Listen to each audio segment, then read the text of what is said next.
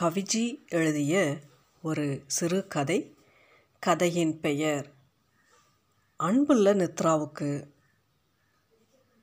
அன்புள்ள நித்ராவுக்கு நலம் நலமறிய ஆவல்.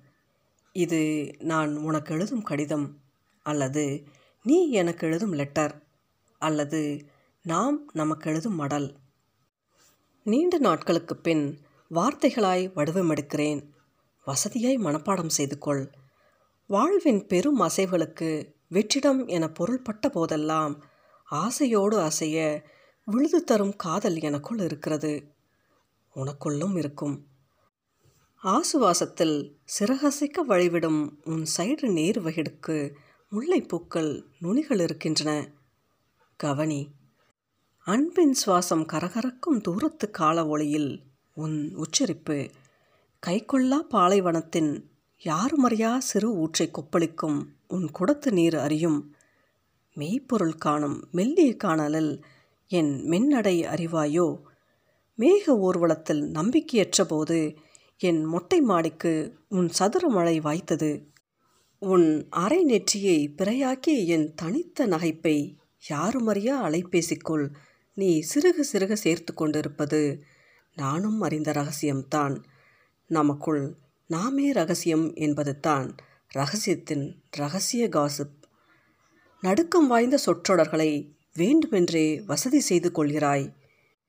நான் வாக்கியத்தில் வீணை செய்ய வேண்டும் உனக்கு. பேராசை ஒன்று சொல்கிறேன்.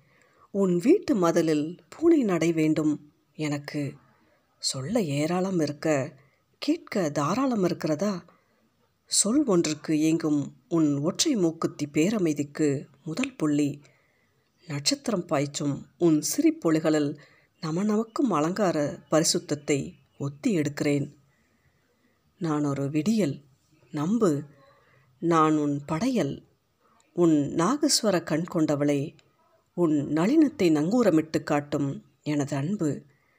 தேக்கு மர வண்டு நான் தேகம் துளைக்க வலிக்காது கேள். வானவில்லின் கூட்டணிக்கு உன் ஆடை பொருத்தம். பால்வெளியின் கற்பனைக்கு உன் உள்ளங்கை சூடு முத்தம். நிற்க நீலவான ஓடைக்கு இனி நின் ஊதா நிறம்.